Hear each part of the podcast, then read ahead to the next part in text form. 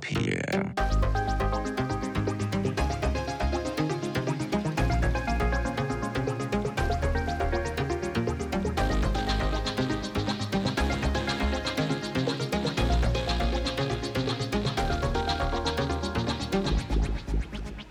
Tektopia er en podcast om mennesker og deres teknologi. Den er udgivet af Ingeniørforeningen Ida i samarbejde med Teknologiens Mediehus, støttet af Ida Forsikring, DK Hostmaster og de to konferencer EUT og HI-messen hos Herning Messecenter.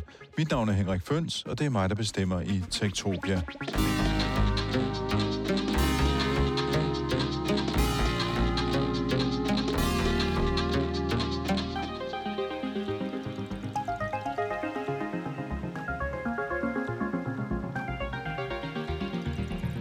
Tænk engang, hvis den tatovering, du går rundt med på armen, eller måske et andet sted på kroppen, den kunne blive levende, at det kunne blive en lille film, som blev afspillet på din krop. Eller tænk, hvis et gavlmaleri på enden af dit hus pludselig kunne blive til en animationsfilm, hvor man kunne se en historie, som ligger gemt i et billede, der ellers altid er det samme på den her sådan husvæg. Det er netop det, som animationskunstneren Sarah Koppel arbejder med. Og hende skal vi hilse på i den her udgave af Tektopia, hvor vi kigger på hendes billeder, og så kigger vi også på hendes billeder gennem en app, som gør, at de bliver levende. Jeg hedder Sara Koppel, og jeg er animationskunstner. Jeg laver sådan noget gammeldags håndtegnet på papiranimation, som jeg så kombinerer, altså jeg laver kortfilm og min egen kortfilm, og selvfølgelig nogle gange på andres produktioner, men så laver jeg også en hel del øhm, AR-kunst, altså augmented reality. Ja.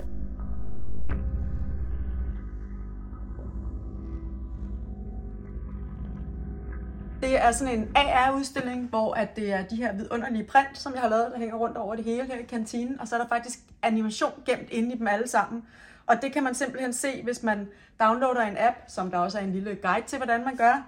Og nu kan jeg lige vise jer, hvordan det virker. Og så griber man simpelthen billedet med, sin, med appen. Så kommer der simpelthen tegnefilm. Det er så magisk. Og nogle af dem er der også lyd på. Og nogle af dem er der også lyd på, ja.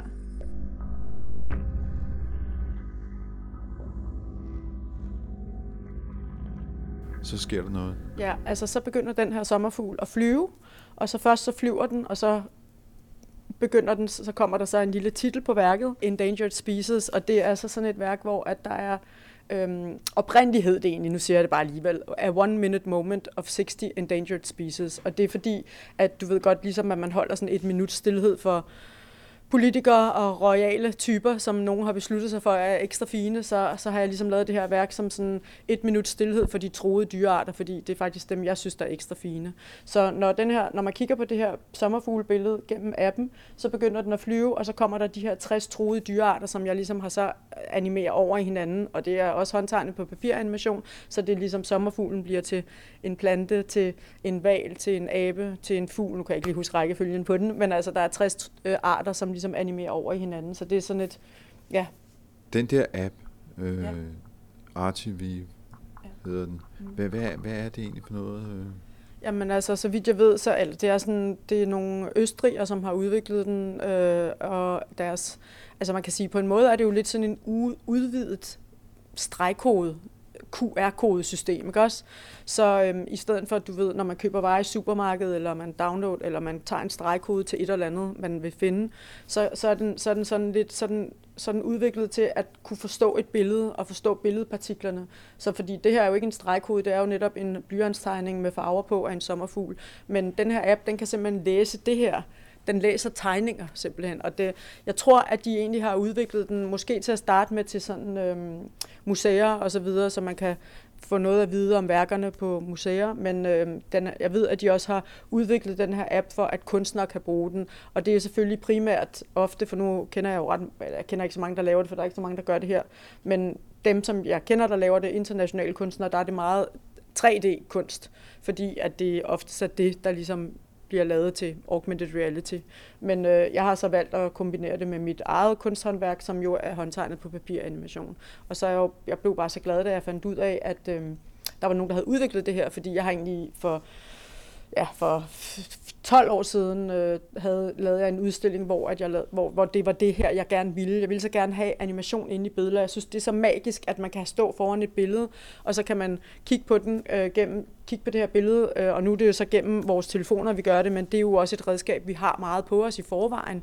Det er jo ligesom vores lille ven øh, i lommen med beskeder og til øh, opkald, og man går lige på nettet, og man tjekker lige sin mail, og man går lige på SoMe og alle de der ting. Så det er jo sådan vores nye lille ven, og der blev jeg bare så glad, da jeg fandt ud af, at man ligesom Ligesom kunne du ved, bruge det her redskab også til at gå ind i sådan et kunst, kunstrum med det, øh, og få en lidt intim, eller i hvert fald sådan en lidt øh, intens kunstoplevelse. Det er i hvert fald sådan, jeg oplever det. Hvor at man ligesom får det her animation, der ligesom vælter ud i hovedet på en, og som kan fortælle en forskellige historier. Øhm, så, så ja, jeg synes bare, det er ret fantastisk, at øh, det kan lade sig gøre, at man kan det her. Og for mig, der handler det jo om, at øh, at jeg prøver ligesom at flytte øhm, den klassiske animation, som alle jo betragter som noget, der er for børn mest primært. Det er jo sådan, vi har lært at leve med det i hvert fald, eller det er det, det kommer af. Men jeg kunne bare godt tænke mig, fordi jeg arbejder mere med det til voksne, øh, og det er jo et enormt øh, svært marked på en eller anden måde, og enormt svært, hvor har man sin publikum. Og der øh, har jeg bare fundet ud af, at for mig, fordi at jeg netop arbejder med animation som sådan mere små poetiske værker, eller små øh, øh, sætninger, eller jeg ved ikke, hvad man kan, kan kalde det. Sådan, sådan, ja, altså jeg ser det egentlig sådan, mere som netop billedkunst kombineret med animation.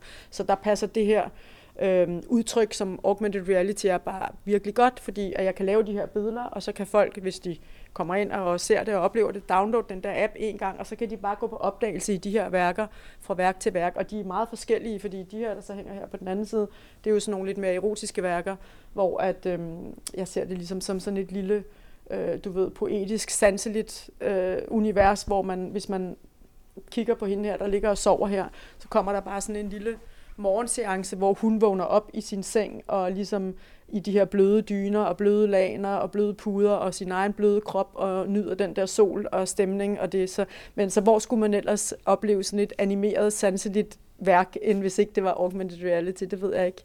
Altså øhm, ja fordi det, det, er jo ikke, det har ikke en længde som en lang film, og det er egentlig heller ikke det, jeg er ude efter. Og nogle gange så synes jeg også det der med, at man altid sidder, enten du ved i biografen, hvilket jo er vidunderligt, eller også sidder man og ser det på sin computer, hvilket jo også er fedt, men der er bare et eller andet her, hvor man står med sin telefon, og du kan faktisk forsvinde lidt ind i det.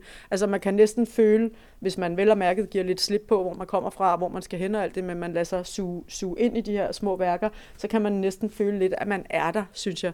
Fordi man rent faktisk har muligheden for selvom at det er 2D-værker, for det er det jo, når det er tegnet, så kan man alligevel få lidt fornemmelsen af, at man kan forsvinde ind i de her bløde, øh, levende animationer på en eller anden måde. Det synes jeg bare er ret magisk. Det kunne vel i princippet være malet hvor som helst, altså for eksempel på husgavlen herude? Ja, det kunne det. Jeg har faktisk den her sommerfugl, det er sådan det er jo sådan et værk, fordi det er så op i tiden, og det handler om de her troede dyrearter, og vi har jo alle de her klimating, og det er også noget af det, der interesserer mig rigtig meget. Så det har jeg faktisk malet på nogle vægge rundt omkring. Blandt andet har jeg malet det på en mur i Odense, øh, noget der hedder Farvergården, øh, ved øh, Magas Kultur, øh, hvad hedder det, Kultur maskinen. Øh, og der har jeg malet den her sommerfugl øh, i sådan ret stor, 2 gange 3 meter, og der er den jo ligesom for evigt, indtil den ikke er der mere. Og det er også et, et augmented reality-værk, når folk downloader den samme app, som vi har her på udstillingen, øh, og kigger på den her sommerfugl malet nede i Farvergården i Odense, øh, så begynder sommerfuglen at flyve, og så kan de stå udenfor og opleve det her samme øh, værk. Ikke? Og øh, jeg har faktisk også malet det på flere øh, vægge i øh, downtown Cairo i Ægypten, øh, hvor jeg havde en udstilling øh, sidste oktober.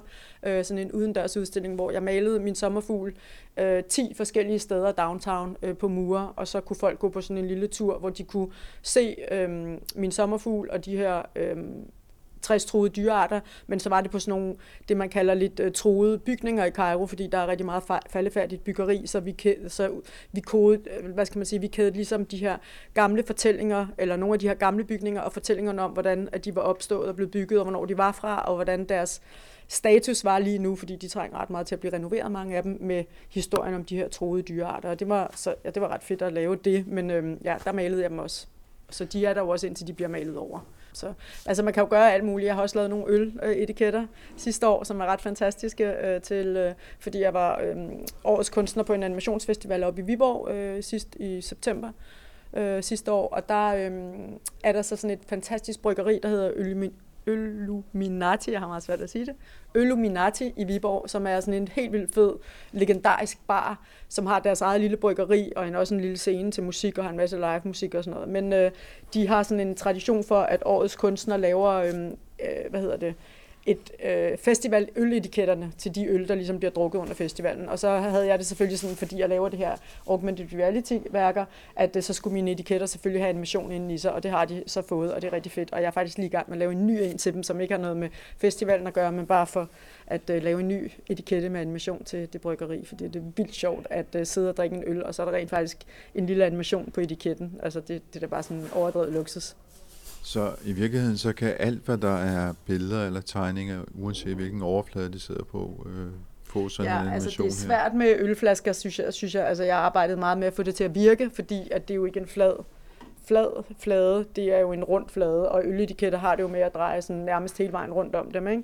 Så der skal du jo, du, fordi du kan jo ikke få dit kamera til ligesom at gribe om en rund ting, fordi så, så når du tager telefonen op og kigger, er det jo, det er jo en flad ting, de ser på en eller anden måde, ikke? billedet. Så der arbejdede jeg virkelig meget med at få det til at virke øh, godt, og det var ret kompliceret. Øh, altså, jeg, ja, jeg arbejdede ret længe med det, og det kommer jeg nok også til at gøre med den her. Selvom jeg ved processen og hvordan jeg skal få det til at virke, så er det også noget med sådan at få animationen til at bevæge sig rigtig fedt inden for et rum, som virker flat på den runde flaske. Men det er, noget, det er meget teknisk, men, øh, men jo, det kan man. Altså, jeg har lavet en tatovering. Altså, jeg har ikke selv tatoveret den, for jeg er ikke tatoverer, og ja, det har jeg aldrig prøvet, det tror jeg heller ikke, jeg kommer til. Men jeg har tegnet en tatovering, øhm, eller jeg har lavet en tatovering, et sådan eksperiment, som jeg har gang i med en fyr, som jeg kender godt, og vi snakkede om, at vi skulle fordi jeg, jeg tror på, at jeg vil kunne få det her til at virke. Ikke? Øh, med, og jeg synes, det ville være ret fedt, at folk kunne få ligesom, skræddersyet deres egne små animationskunstværker. En ting er, at de har, at de har tatoveringskunstværker på deres kroppe, men at nogle af dem så simpelthen for, kunne fortælle, havde en lille film i sig, en lille animation i sig. Så det er sådan noget, jeg arbejder på lige nu, og jeg har fået det til at lykkes nu med, med den første, øh, og det var virkelig vanskeligt, men det var også fordi, jeg ikke selv havde, du ved, øh, jeg var ikke, øh, hvad kan man sige, jeg har nogle idéer til, hvordan man kan få det til at virke endnu bedre, og det er fordi tatoveringen skal selve, selve øhm, hvad hedder det, motivet, som bliver tatoveringen, som er det, øh, appen skal gribe, skal have en vis kontrast i sig. Så det vil sige, det skal være en tatovering, hvor at det ikke er alt for tynde streger, men hvor det er ligesom, du ved, lidt sort med lidt hud.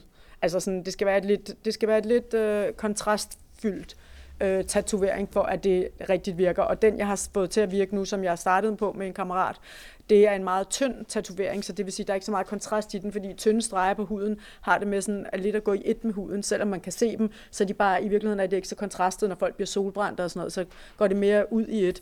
Så, det, så den har ret svær at gribe, men den virker. Så øh, jeg håber lidt, at jeg sådan i løbet af, øh, af øhm, det næste stykke tid ligesom får sat noget op, hvor jeg ligesom kan tilbyde folk, at de kan, jeg kan designe en tatovering til dem med en animation i, og så går vi hen hos en tatoverer, som jeg arbejder sammen med, som så laver den, ikke? fordi jeg tror ikke, jeg kommer til at lave det på folks hud selv. Men ja, det er fremtiden. Ja, det er bare en, en utrolig ting, altså, hvis man ligesom kan gå rundt med små levende billeder på sig. Det er også bare det der hemmelige, jeg godt kan lide. Det, det er også det, jeg godt kan lide ved de her værker, jeg laver her.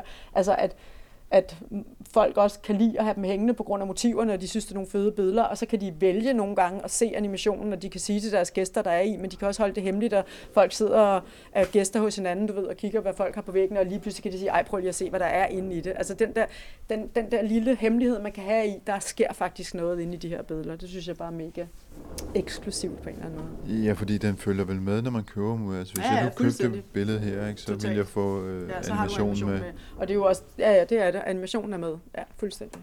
Ja. Men, men hvor længe bliver den liggende? Altså, Jamen, det gør den lige så længe, at jeg bliver ved med at betale, og det gør jeg jo. Til, til det her altså software-ting, eller hvad man kan sige, til mit rum. Jeg har jo købt mig sådan et rum inde i det her øh, mm. online-galleri, kan man sige, hvor tingene virker. Ikke? Så, så jeg holder det jo bare i live for, for evigt, fordi at folk har jo netop kø, folk køber jo mine værker, øh, fordi de synes, det er fantastisk at have det hængende, og så jeg sørger jo bare for, at det bliver ved med at virke. Ja. Så det vil sige, at du har en løbende udgift på værker, du også har ja, det, det kan man godt sige, det har jeg. Ja, det har jeg. Men altså, det er jo noget, man må tage med, og det er jo selvfølgelig ikke helt optimalt. Hvis jeg selv var sådan en softwareudvikler, kunne jeg udvikle mit eget, ikke? Øh, men det, det, er bare, det er jeg bare ikke, fordi det, det kan jeg ikke finde ud af. Og det ved jeg ikke, om jeg kommer til, for det kræver ligesom, at man sætter så meget kraftigt ind i det, synes jeg. Ikke? Ellers så skal man jo have en ven, der kan det, som udvikler noget software til en, hvor man så ligesom, du ved, så er det her mit software. Så har jeg købt, at nogen udvikler det til mig. Ikke? Og det kan det også godt være i fremtiden, det ved jeg ikke. Men altså lige nu har jeg bare har jeg været glad nok for det her. Øhm, det virker, øh, synes jeg, udmærket, eller altså det virker godt, og hvad hedder det, og det, det er til at overskue. Jeg vil sige, jeg havde nogle problemer i Cairo faktisk med, med sådan det der med at, øhm, at betale for det undervejs, fordi at man ligesom køber øh, x antal visninger af sine værker, og hvis der så pludselig er mange, der ser det, så bliver det faktisk dyrere. Og det var jo en ret stor by, Cairo, og, så, og jeg havde jo ikke tænkt over, hvordan, hvordan bliver det her modtaget, eller sådan, er der mange, der ser det og sådan noget. Så der skulle jeg lige opjustere lidt på min, øh, min ret til, hvor mange visninger jeg har per værk. Mm. Mm, det vil jo faktisk sige, at hvis du nu solgte et værk til et øh, museum, og der kommer mm. rigtig mange mennesker, mm. og du så hvad skal man ja. sige, skulle, selv skulle ja, betale for ja, visninger, så ja. kunne det godt gå ind og blive noget af en dyr forretning Det er også derfor, at man kan sige, at det, det har jeg prøvet at tænke ind i mine priser, kan man sige. Mm. Ja. Hvad, hvad, hvad for nogle reaktioner får du? Altså, nu ser du selv de erotiske billeder, der mm. er de jo også nogle af dem, eller mange af dem. Ja. Øh, virker altså, det, hvordan virker det sådan, at de ligefrem bliver levende? Ja, altså, øhm, jeg synes egentlig, at jeg har fået ret gode reaktioner generelt. Altså folk har det sådan, altså jeg tror egentlig, og det er selvfølgelig også lidt på grund af min stil, altså man kan jo godt se, jeg har jo ligesom en, en eller anden stil også, selvom at de er forskellige. Altså det er jo ikke, nødvendigvis for børn, øh, og det, altså det, det kan man sige, det er det måske ikke, og der er der nogle gange nogen, der har haft deres børn med på udstillinger, og der, der er det bare forskelligt, hvordan folk har det. Og det, og det man kan sige, det viser jo meget sådan, hvor, hvordan, hvor, hvor, hvor, hvor simpelt de har det med at tale om ting med deres børn, fordi nogen de kommer med deres børn, og så viser de det, og så står de og snakker om det, hvad er det, der foregår her, og så kan de ligesom få en fed øh, snak ud af det, og måske kan børnene ja, du ved, blive endnu mere øh, aware of et eller andet, som de ikke lige vidste før. Og andre, de bliver måske lidt mere forskrækket, fordi de ikke vil have, at deres børn skal se øh, sådan nogle ting, når de, eller har svært ved at se det sammen med dem. Og der, altså, jeg har oplevet nogen, der gik med deres børn, men jeg har også oplevet nogle andre, som bare gik i gang med de fedeste snakker omkring, hvad det var, der handlede, det handlede om. Ikke? Men altså, sådan, jeg har ikke fået sådan altså, jeg synes egentlig, at jeg generelt får ret god feedback fra folk på det. Altså, de synes, det er sjovt, ikke? Altså, og jeg tror også mange, altså, det er tit, der sådan, folk synes, at nogle af de der mere sådan stille erotiske værker, de er ret smukke, hvilket jeg er ret glad for, fordi at det kan godt være, at de har sådan en erotisk, øh, ja, altså at de er erotiske på en eller anden måde, men for mig har det også været ret vigtigt, at de er sådan ret sanselige og poetiske samtidig.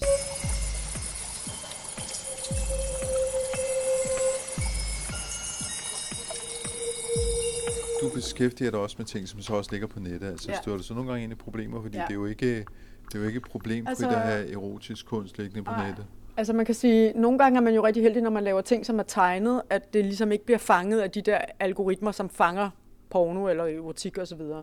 Men jeg har da oplevet nogle ting, og som for eksempel det her værk her, som jo egentlig er ret uskyldigt øh, og ret cute, synes jeg selv, øh, som er sådan en, en lille rumpe, som cykler på en cykel, og så når animationen når man kigger på det og ser animationen, så cykler øh, hun på sin cykel, og så på et tidspunkt, så vender det ligesom om, og så ser man det fra den anden side, så kan man ligesom se, at det er hendes lille vulva, som sidder på cykelsæden og cykler. Og det billede har jeg haft som profilbillede på Twitter, og der, øhm, det var det, jeg havde som på Twitter. Og efter et lille stykke tid, så ved jeg ikke, så var det ligesom om, der var nogen, der opdagede det på Twitter. Jeg ved ikke, om det var nogen, der anmeldte mig, eller om det var dem, der selv fandt ud af det. I hvert fald blev jeg smidt ud af Twitter, og jeg er ikke kommet tilbage der til siden. Men det er jo også fordi, jeg så blev jeg sådan, what hvad fanden går det her ud på? Altså, det, det pisser mig ret meget af, fordi at det er øh, kunst, og det er ret cute, og det kan da godt være, at der var en vulva på, men der var også øh, sådan et tyndt lag stof ud over, eller sådan, hvad kan man sige, ikke? Øh, og så har jeg så oplevet noget andet, øh, som var, havde lidt mere sådan, øh, besværlige følger for mig, eller hvad man kan sige, fordi jeg lavede en kortfilm, som hed Little Vulva into Clitoral Awareness, som handlede om en lille pige, der drager ud i naturen, eller ud på, på, ud på udflugt, på opdagelse, og så opdager hun ligesom sin seksualitet. Øhm, og det er en meget poetisk lille film, som øh, egentlig er rimelig sådan, øh, hvad kan man sige, jeg har lavet den for at være med til at skabe lidt dialog omkring seksualitet, og snakken om, seksualiteter, og børn og ældre osv. Og, så videre, og seksualitet. Men på grund af titlen på min film, den, den, altså jeg var jo så, så heldig med den, at øhm, den rejste rigtig meget rundt i verden, og den blev faktisk endt med at være blevet vist på over 200 festivaler i hele verden. Men øh, så sender man jo selv, altså jeg sidder jo, jeg laver jo alt mit eget distributionsarbejde også, så jeg sidder jo selv og sender min film ud til festivaler. Øh, og så er det jo sådan, at når man gør det, så, så har man jo titlen på sin film op i emnefeltet, øh, ligesom øh, alt, alt muligt andet i emnefelter. Og så stod der Little Vulva her Clitoral Awareness, og der begyndte, den sendte jeg jo så ud. Og så på et eller andet tidspunkt, da jeg havde sendt den ud, og jeg kan ikke engang huske, hvornår det var, men da jeg måske havde sendt den ud til 50 festivaler, så lige pludselig så blev jeg smidt ud af Google og Gmail, af min Gmail-konto. Det var min firmakonto med alle mine firmakontakter igennem 10 år, altså som bare røg, og jeg kom aldrig ind i den konto igen. Og jeg havde endda en hacker, som prøvede at hacke mig tilbage, øh, og jeg prøvede at kontakte Google og alt muligt, og det kan man jo ikke, så der blev jeg bare ekskluderet simpelthen. Så som min helt almindelige øh, virksomheds Gmail-konto, den holdt bare op med at ophøre på grund af Little Vulva and Clitoral Awareness. Men altså, ja, Uagtet, at du faktisk ikke har gjort noget ulovligt? Altså, jeg havde intet ulovligt gjort. Jeg havde lavet en super, super fin lille øh, håndtegnet animationsfilm, som handlede om, om, om at opdage sin seksualitet på en super poetisk øh, og, synes jeg selv, øh, hvad hedder det, ja, smuk måde på en eller anden måde, øh, som endda var så god, at der var så mange steder i verden, der valgte at vise den. Og man kan sige, det burde jo Google burde jo også måske kunne have holdt det oppe og se, hvad, hvad er det her egentlig? Altså, det er en titel på en film, som bliver vist i Tyrkiet, som bliver vist i Sverige, som bliver vist i Tyskland, som bliver vist i alle mulige stater i USA, som bliver vist i Finland og Holland og Belgien. Og altså, jeg kan ikke engang ramme alle de lande op, den er blevet vist i. Så, men det så de som sådan en, der sad og sendte noget farligt materiale ud, hvilket det på ingen måde var. Så ja, jeg har overhovedet ikke, jeg har kun været med til at bidrage til noget smukt i verden, og så blev jeg ekskluderet.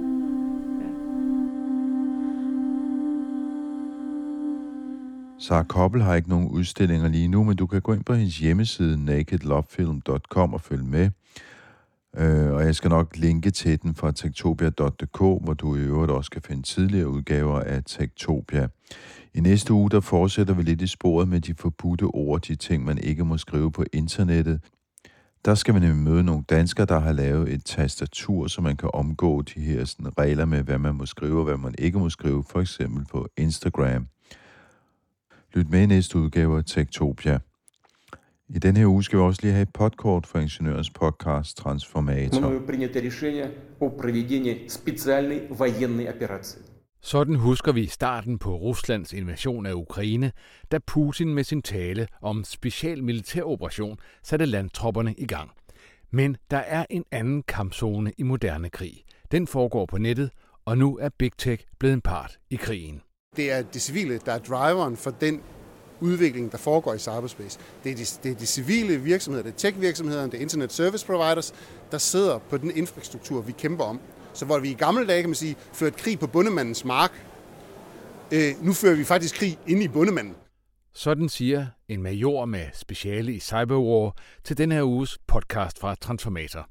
En mand, hvis arbejde er at tilpasse vores forsvar til ændringer i krigens regler mange af de her regler er jo, de er jo 50 år gamle, øh, de nyeste af reglerne i, i folkeretten.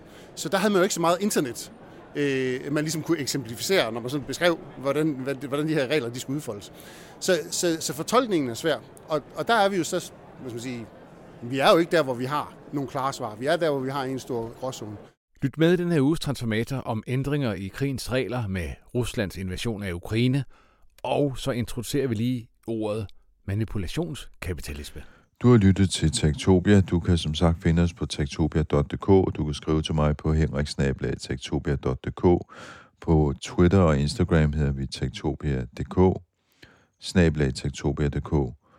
Vi har en teknologidiskussion kørende med 1600 mennesker i vores Facebook-gruppe, der hedder Tektopia Backstage. Og så kan du øvrigt også finde Tektopia på LinkedIn. Podcasten bliver produceret af mig. Jeg hedder Henrik Føns, og jeg får hjælp af Mikkel Berggren Nielsen på genhør i næste uge, hvor det kommer til at handle om ytringsfrihed og de forbudte ord på internettet.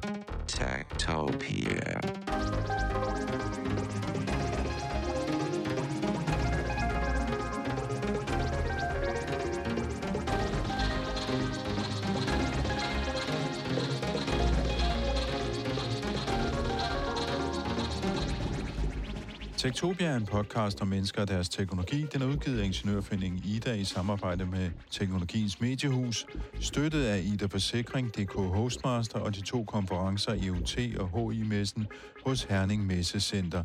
Mit navn er Henrik Føns, og det er mig, der bestemmer i Tektopia. thank you